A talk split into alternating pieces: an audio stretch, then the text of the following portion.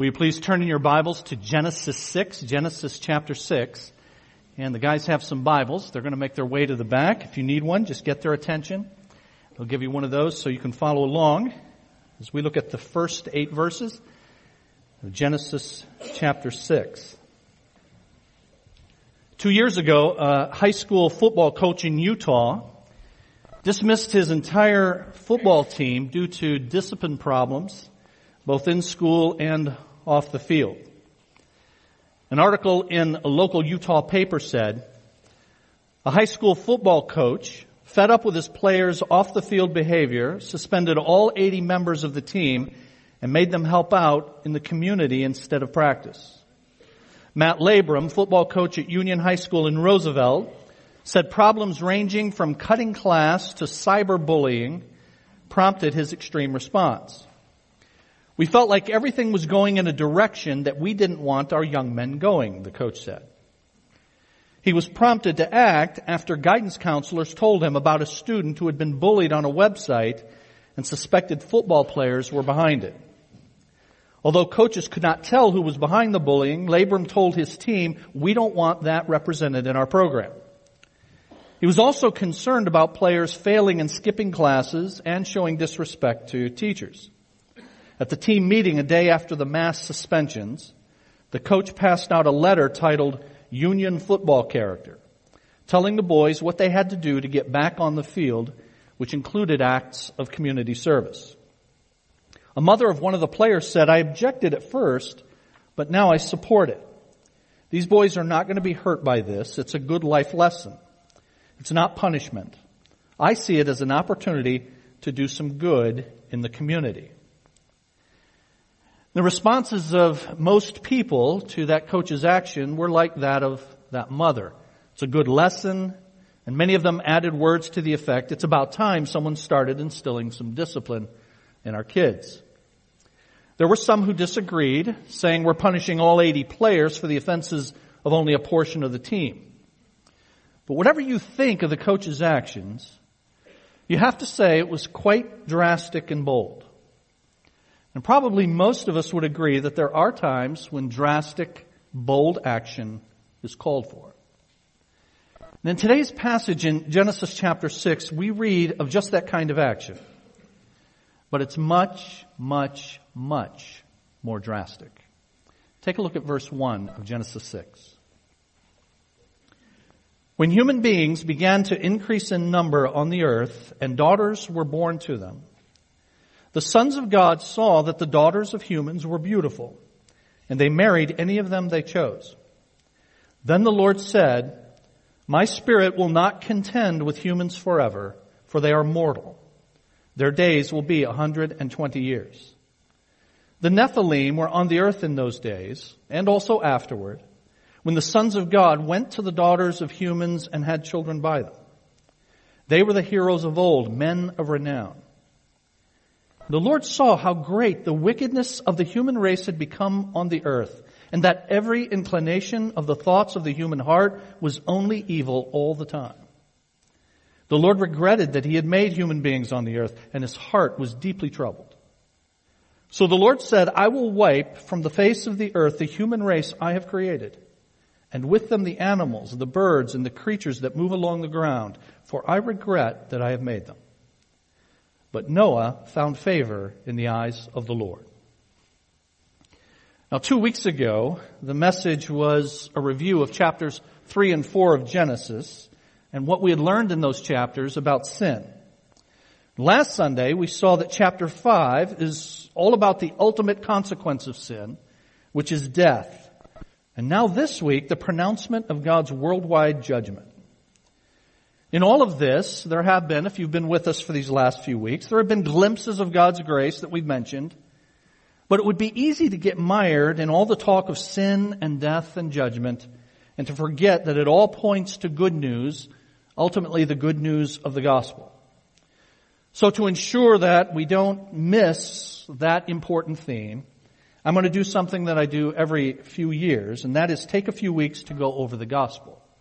So after today, and after we have our guest speaker, Les Olala, that we mentioned in the program and in the announcements, after he is here next week, then two weeks from today, I'm going to start a mini series on the gospel, and then we'll come back to uh, Genesis chapter 6 in the book of Genesis. For now, let me ask you to answer this question to yourself. What do you think of God's judgment as warned in this passage? Is God justified in taking such drastic action against everybody? What do you think about that? Let's pray and ask God to help us as we hopefully come up with an answer that aligns with His. And then we will look at the outline that we have inserted in your program. Let's go to the Lord. Father, we come before you humbled by the teaching of your word, which teaches us how very deep our sin is and precisely what it deserves. And yet, Lord, as those who have sinful minds and sinful hearts, it's hard for us to see the brightness of your holiness, your glory. And so, Lord, we don't align our thoughts with yours. And what we read in your word sometimes troubles us.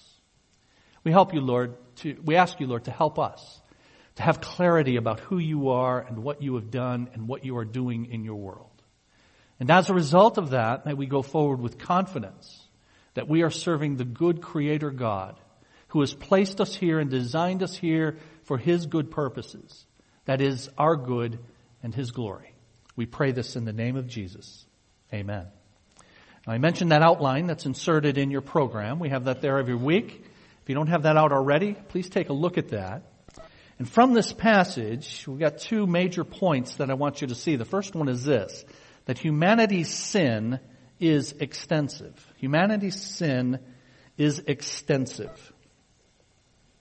Humanity's sin is extensive. The first two verses again say, when human beings began to increase in number on the earth and daughters were born to them, the sons of God saw that the daughters of humans were beautiful and they married any of them that they chose.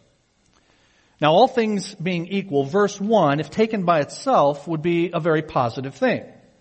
Because it tells us humanity is populating the earth, and that's something that God had commanded the first man and the first woman to do back in chapter 1, you'll recall, in verse 28. It says, God blessed them and said to them, be fruitful and increase in number.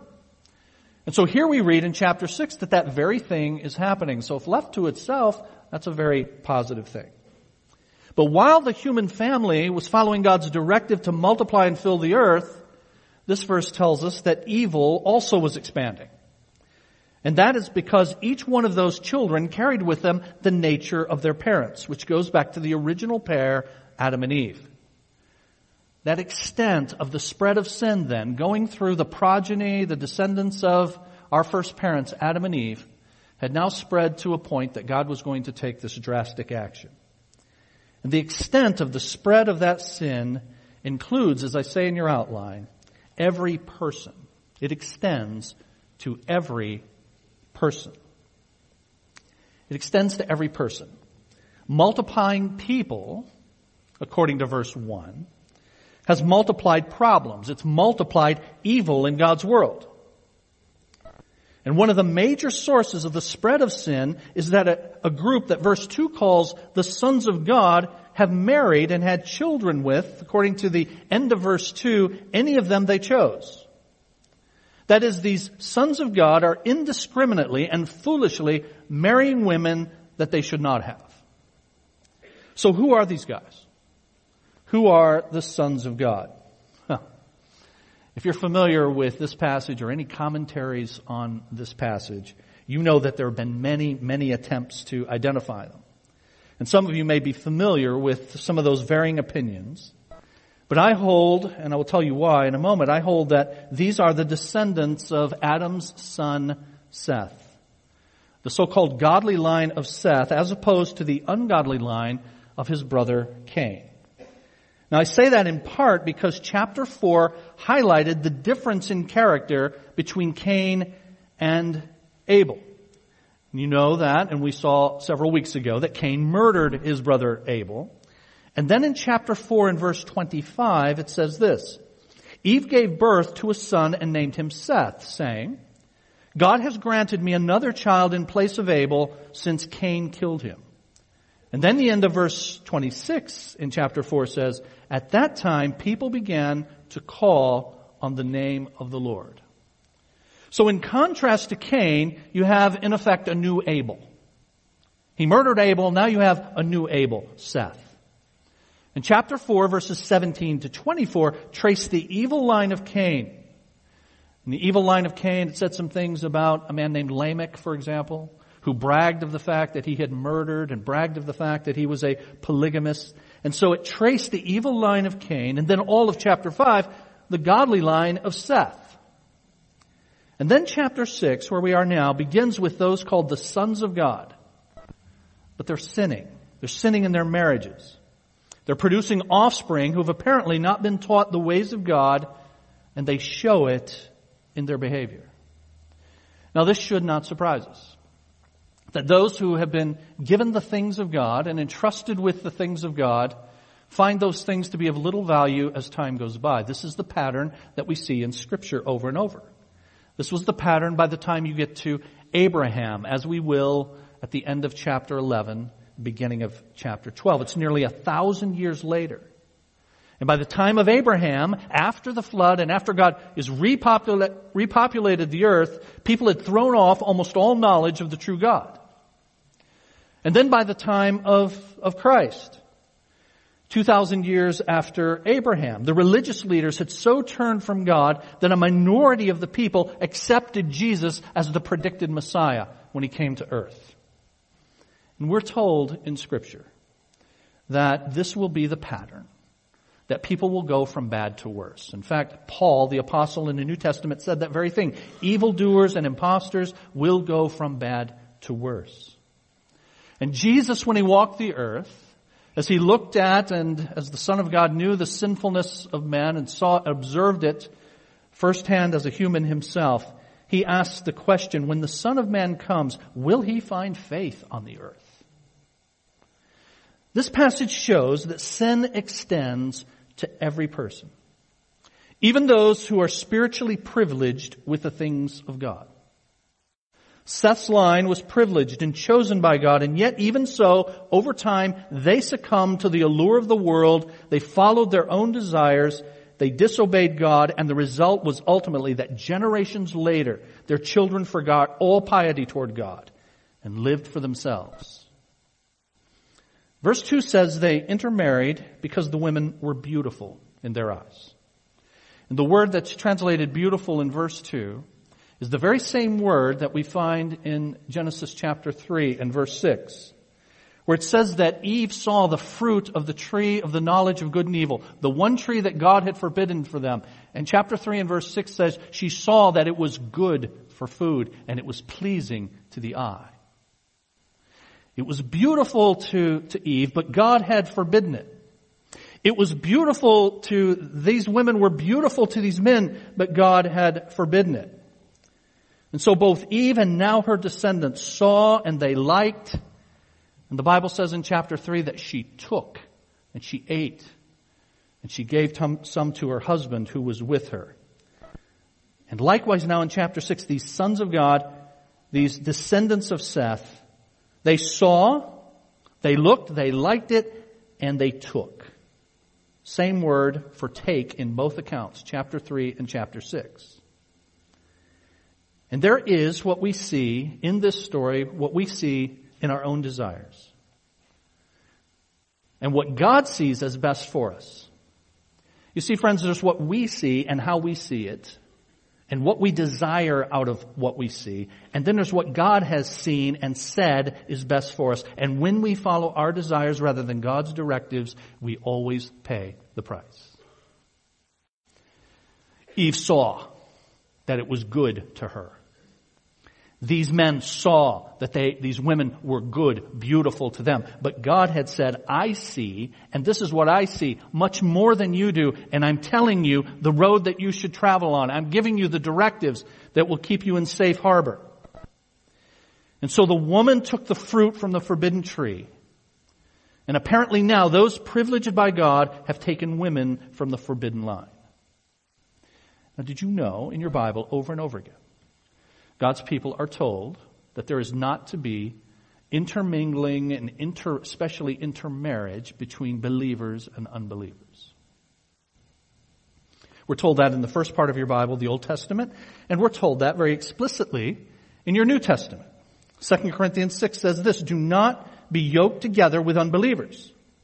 For what do righteousness and wickedness have in common? Or what fellowship can light have with darkness? And specifically referring to marriage in 1 Corinthians chapter 7, here's what the Bible says. A woman is bound to her husband as long as he lives. But if her husband dies, she is free to marry anyone she wishes, but he must belong to the Lord. You all see that? If you've been spiritually privileged and appropriated that privilege in salvation, you belong to God.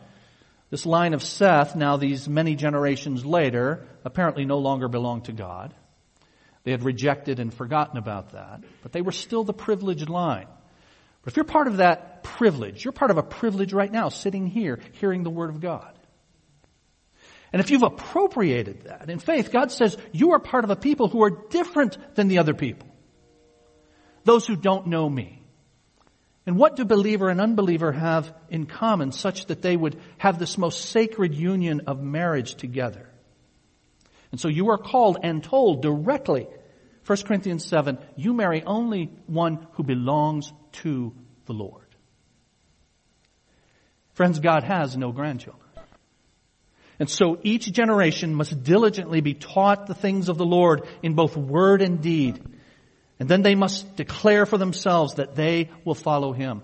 Parents, church, that's our responsibility here now to diligently teach our children the things that God has entrusted to us. And by word, by the, eh, our, of our mouth, and by the modeling of our lives, show them what a follower of Christ looks like.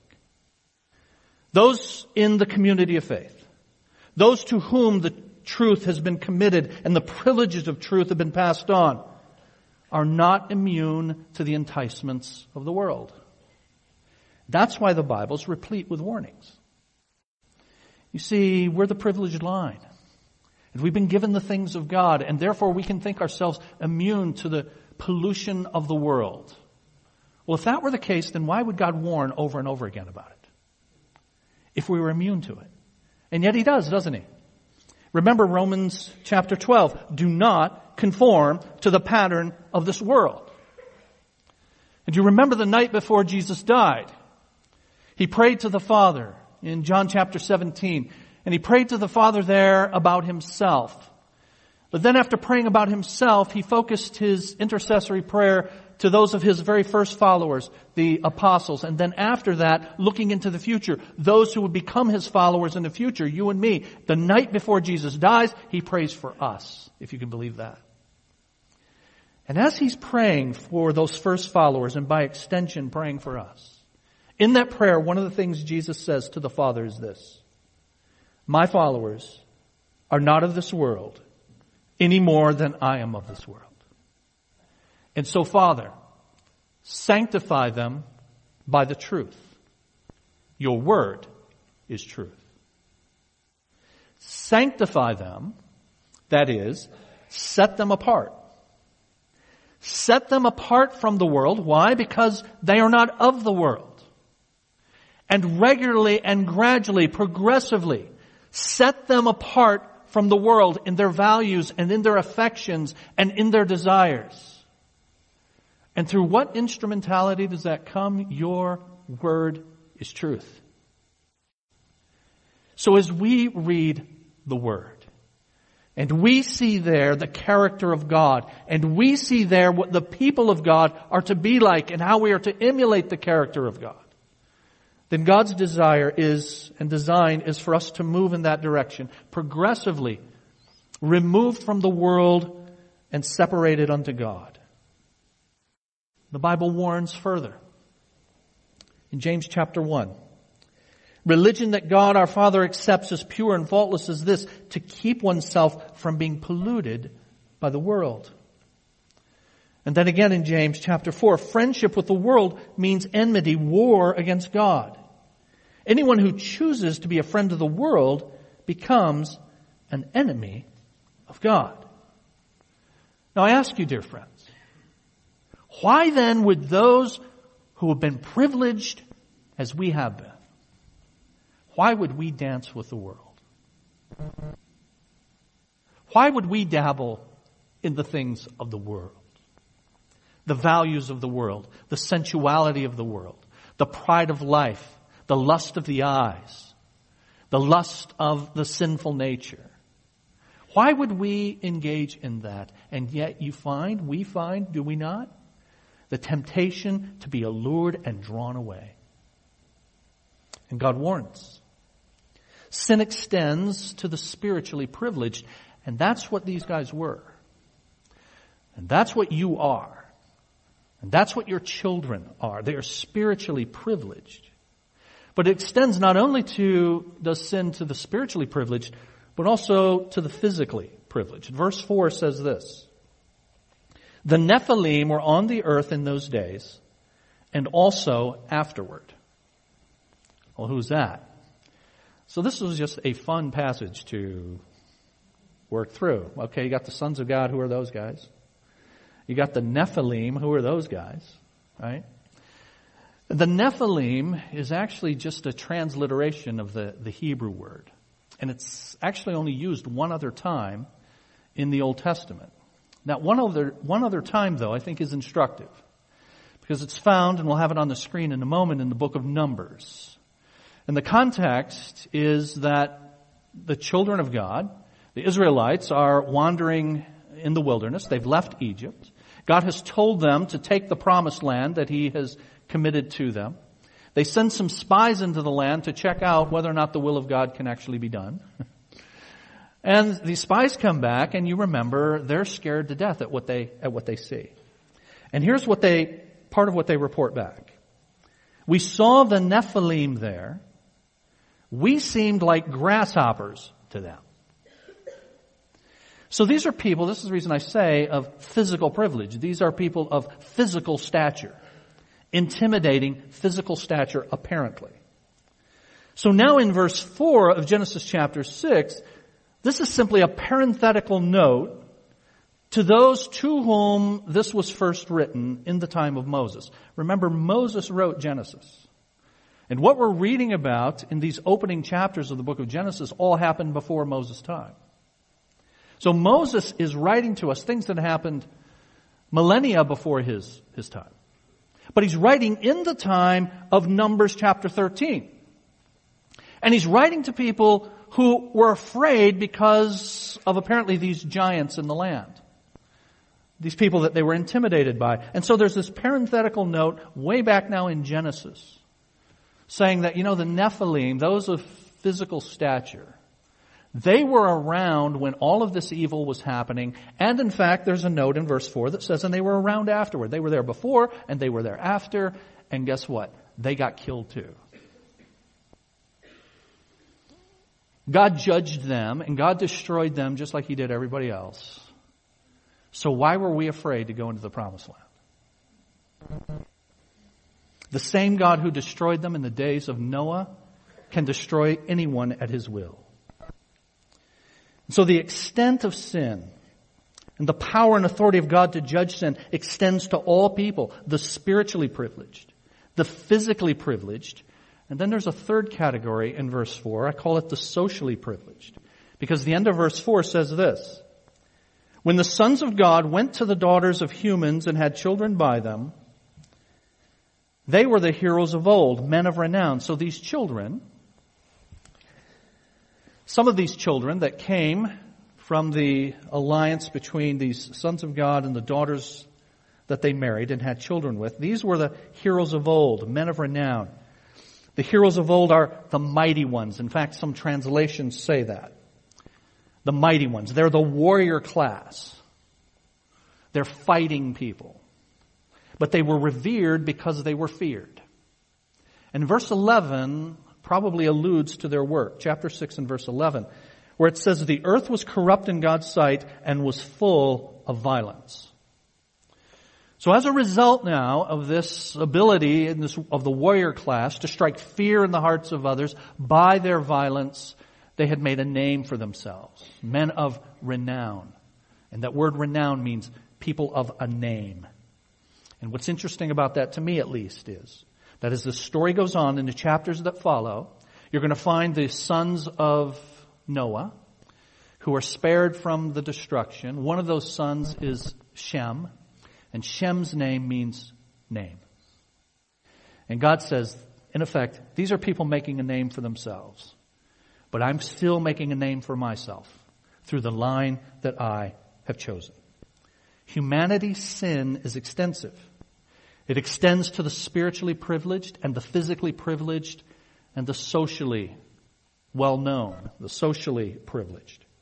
Humanity's sin is extensive. It extends to every person, and I say in your outline, it extends through every personality. To every person and through every personality.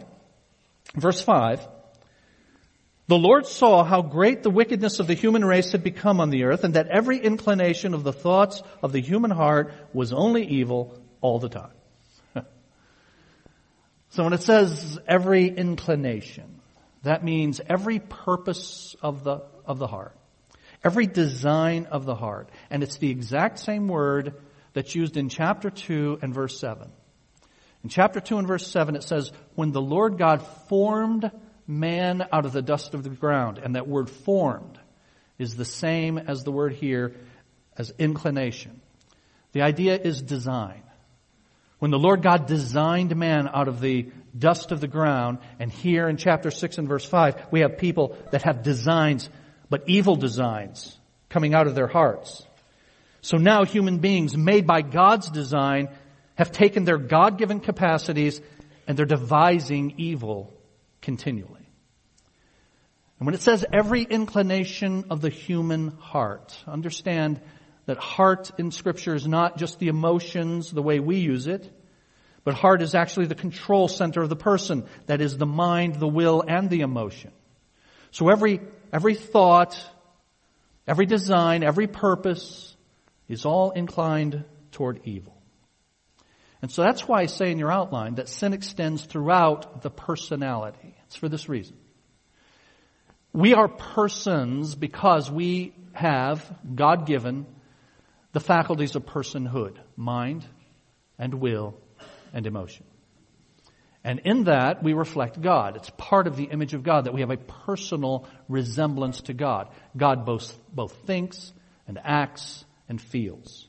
God has mind, thought and volition and emotion, and He has given that to us made in His image as well. But sin has tainted every piece of that. That's what chapter 6 and verse 5 is telling us. That the thoughts and the inclinations of the heart so that they were only devising and doing, as we saw in verses 1 and 2, evil continually. So this is what we mean when we say total depravity that human beings are by nature totally sinful, totally depraved. It does not mean that each person does as much evil as they possibly could, thankfully. But it does mean that every part of the person, the totality of their personality, mind, will, and emotion has been tainted, has been affected by sin. So human sin is extensive. But thankfully there's a second point in this passage, and that's in your outline. God's character is inclusive. God's character is inclusive. When I say inclusive, I mean comprehensive. It comprehends, it includes a number of things. We're going to see a couple of those. God's character is inclusive. Now what does it include? It includes, I say in your outline, His judgment. God's character includes His judgment. Verse 3. Then the Lord said, My spirit will not contend with humans forever, for they are mortal. Their days will be 120 years. So you see God's judgment mentioned there in verse 3, and then verses 6 and 7. The Lord regretted that he had made human beings on the earth. His heart was deeply troubled. So the Lord said, I will wipe from the face of the earth the human race I've created, and with them the animals, birds, and creatures that move along the ground, for I regret that I've made them. Here's what God is saying. I'm going to kill them and I'm going to kill all of them. That's what he's saying in verse 3.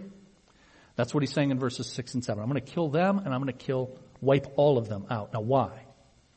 It tells us in verse 6, because I'm deeply troubled. That's sometimes translated that God was grieved. And it raises the question then, is God moved emotionally so that his actions are shaped by what happens with people? Does God suffer? And you have lots of people who say that. And I, I, read authors, and they're very entertaining, and they have lots of insights, and you go, wow, I never thought of that. And, and a lot of times, friends, there's a reason you've never thought of that, because that guy's making it up. But, and they say things like, you know, that God suffers more than we do, and, and God is the suffering God. I don't think that's, I'm convinced, absolutely convinced, that that's not the right way to think of God. Hear this. God had to become human in order to suffer. Did you know that? Hebrews chapter 2 and verse 10. Hebrews 2 and verse 10 says he became like one of us so that he could taste death and suffer. You see, without taking humanity, God doesn't suffer. But he took humanity, and in his humanity, to be sure, he suffered. In what we call his passion, he suffered. He had to become man, though, to do that. He suffered in his humanity, but as God, God does not suffer. Rather, it's this. His character is such that sin in his presence always gets the same response. Unlike our emotions, now hear this, that might be moved by something one day, but not be moved by it the next, God is moved always the same way. Now here's why. Because God's character does not change. That's called God's immutability. Just stay with me. God is immutable. That is, He doesn't mutate. He doesn't change. His character does not change. And because His character does not change, therefore His emotions are not volatile. He indeed has emotions, but they're controlled by His unchanging character. And that's why old theologians used to speak of the impassibility of God. And not only is He immutable in His character, He does not change, but His emotions are always the same. He is not moved externally in a different way in one circumstance than in another. So 1 Samuel chapter 15 says this, He who is the glory of Israel does not lie or change his mind, for he is not a human being that he should change his mind. That is, God is, God is indeed moved, but God is moved consistently because his character is consistent to changes that humans make not changes in God. And so one author says this, one way to think of God's immutability, the fact that he doesn't change, and his emotional life is to think of a white light refracted through a prism. The light is unchanging. Its nature is consistent. But as it passes through the prism, we see the white light in all the colors of the rainbow. In the same way, God is immutable, that is unchanging, and impassible, that is, there's nothing external that causes his emotions to uh, vacillate. But when his nature and character refracted through the prism of constant change happens, we see differentiation. We see colors that are not an illusion. We really see them. They're really there. Just like God's emotions are not an illusion. The different colors are an expression of the same white light, just as God's emotional interaction with the world is an expression of His immutable, impassible character. So a holy God who must judge sin, when he sees sin, he reacts the same way every time. And he is moved and he is, he is grieved and he is deeply troubled. Now why should God judge so harshly? As I said, God must judge sin. This is not something that he voluntarily does. God must, because of the constitution of his holy character, must judge sin. And his dealing with the effects of sin, harsh though it is, is a good thing. Just as, and consider this illustration, dealing with weeds in a garden is a good thing, lest those weeds take over. In fact, one commentator says this, God will not allow the weeds to take over his garden, and so he cuts it back. And that's a good definition of judgment in this world. It's God cutting sin back. And it's a good, marvelous thing because if God did not cut sin back, it would destroy everything good that God has made. You see this throughout the book of Genesis. Adam and Eve chose to disobey God, so God slowed the progress of their sin by excluding them from the garden. Cain became the first murderer, so God separated him from the family. In the time of Noah, evil multiplied, so God cut it back through the flood. But sin keeps growing. And it was not long before a community of people at Babel that we will see in chapter 11 found a new way to express their defiance toward God, and God intervened there as well. Now I asked you, friends, at the beginning of this to consider. To consider the question of whether or not God was just in his all-encompassing judgment, destroying all people. What do you think about that? Many would have a real problem. And I think the reason we would have, many of us, a real problem with that is because we tend to prioritize the horizontal effects of sin over the vertical. You know what I mean by that? The horizontal. We prioritize the effects that sin has on us and other people over the effect that it has on God and our relationship with Him. And I'm going to give you an illustration of that, but I want to warn you as I read this illustration that involves a jarring and unpleasant portion to it. But consider this description of a guy. We'll call him Guy. Guy G. Guy. And Guy's a really good person. He's as honest as the day is long. He's hardworking. He's a straight shooter. He gives to charity and not just to formal charities. I've never seen Guy turn down a panhandler on the street. He's devoted to his wife and children. He's a regular church attender. He drives within the speed limit. He always seems neatly dressed and clean. I hardly ever see him sitting around. He's often out working in his yard or even helping elderly neighbors work on theirs. He's a good guy, right? Oh wait, I, I left out just one thing. Guy does have this one pastime. When the mood strikes him, Guy molests small children. But otherwise, he's a good guy, right? Well, no, I'm pretty sure I lost you with that last stomach jolting little attribute. That's what we would call a deal breaker. However the uh, other, however nice the other descriptives are, that last one counterbalances and stains all of them. That's a vice that's so repellent, so intuitively appalling, that extended argumentation isn't necessary. Our image of this imaginary fellow does an abrupt about face with one simple, specific bit of information about him. Now that's a horizontal sin and a heinous one at that. But what if you replace Guy's one problem so that instead of it being molesting children, his problem is that for all of these good things, Guy fails to love the Lord his God with all of his heart and all of his mind and all of his soul. How serious is that?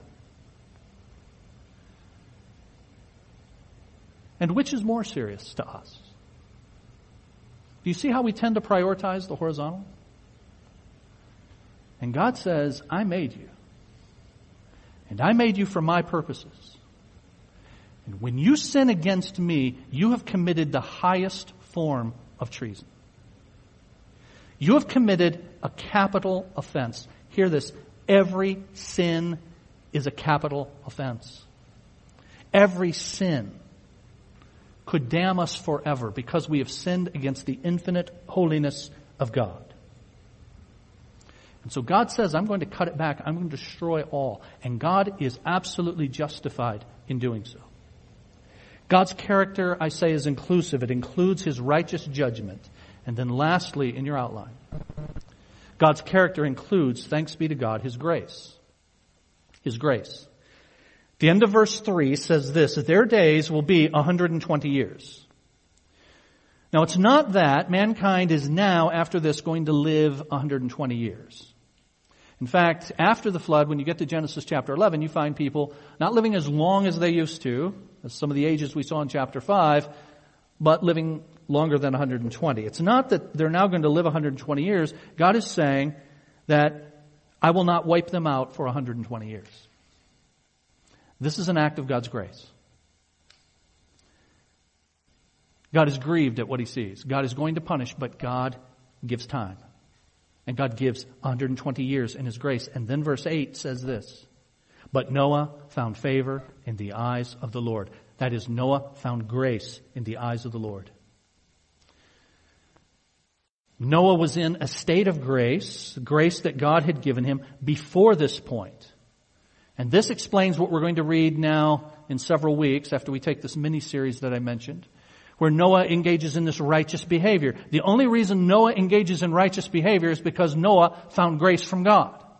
Hear this. God's grace comes before our work. But God's grace always leads to that work.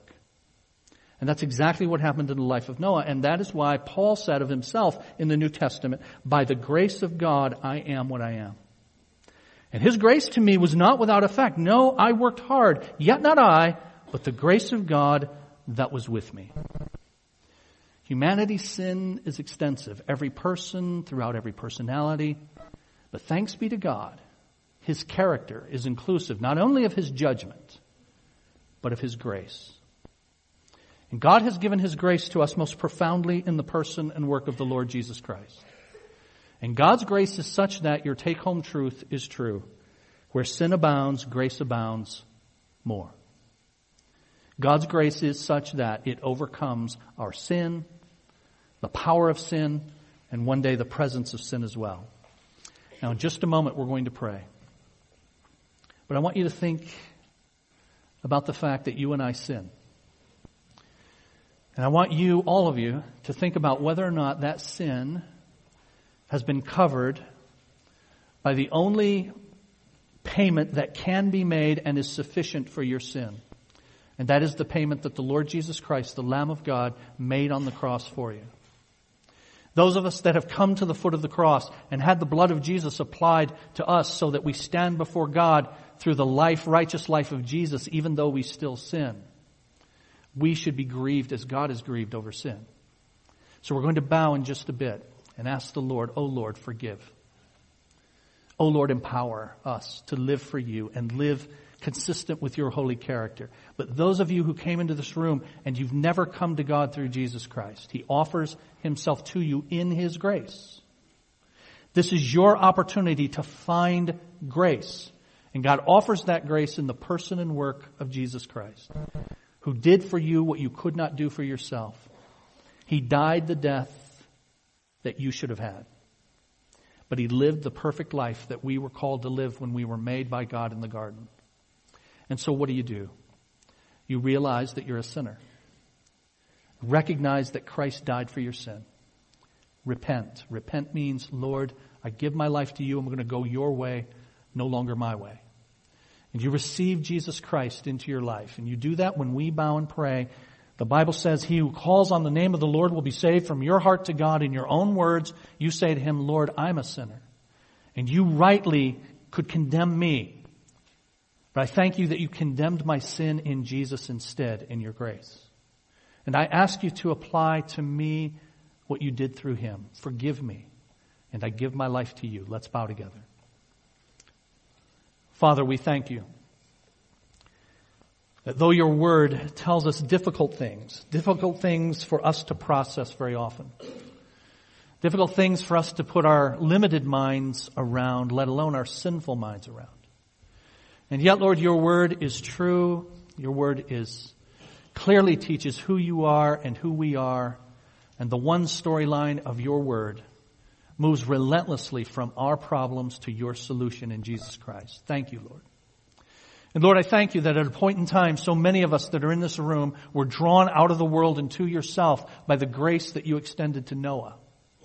Thank you that that grace still calls out men and women and boys and girls. And I pray, Lord, that we would live then in gratitude for the grace that we have been given. Help us to be people who give ourselves as living sacrifices to the one who gave himself for us. And I pray, Lord, that your spirit is moving in this sacred moment on the hearts of some who have never come to you. And in your grace, you're reaching down and drawing them to yourself, moving their hearts to be moved toward you and away from the world. Lord, as a result, we will give you the glory for what you're doing in them and what you have done and are doing in us. We pray these things in the name of Jesus. Amen.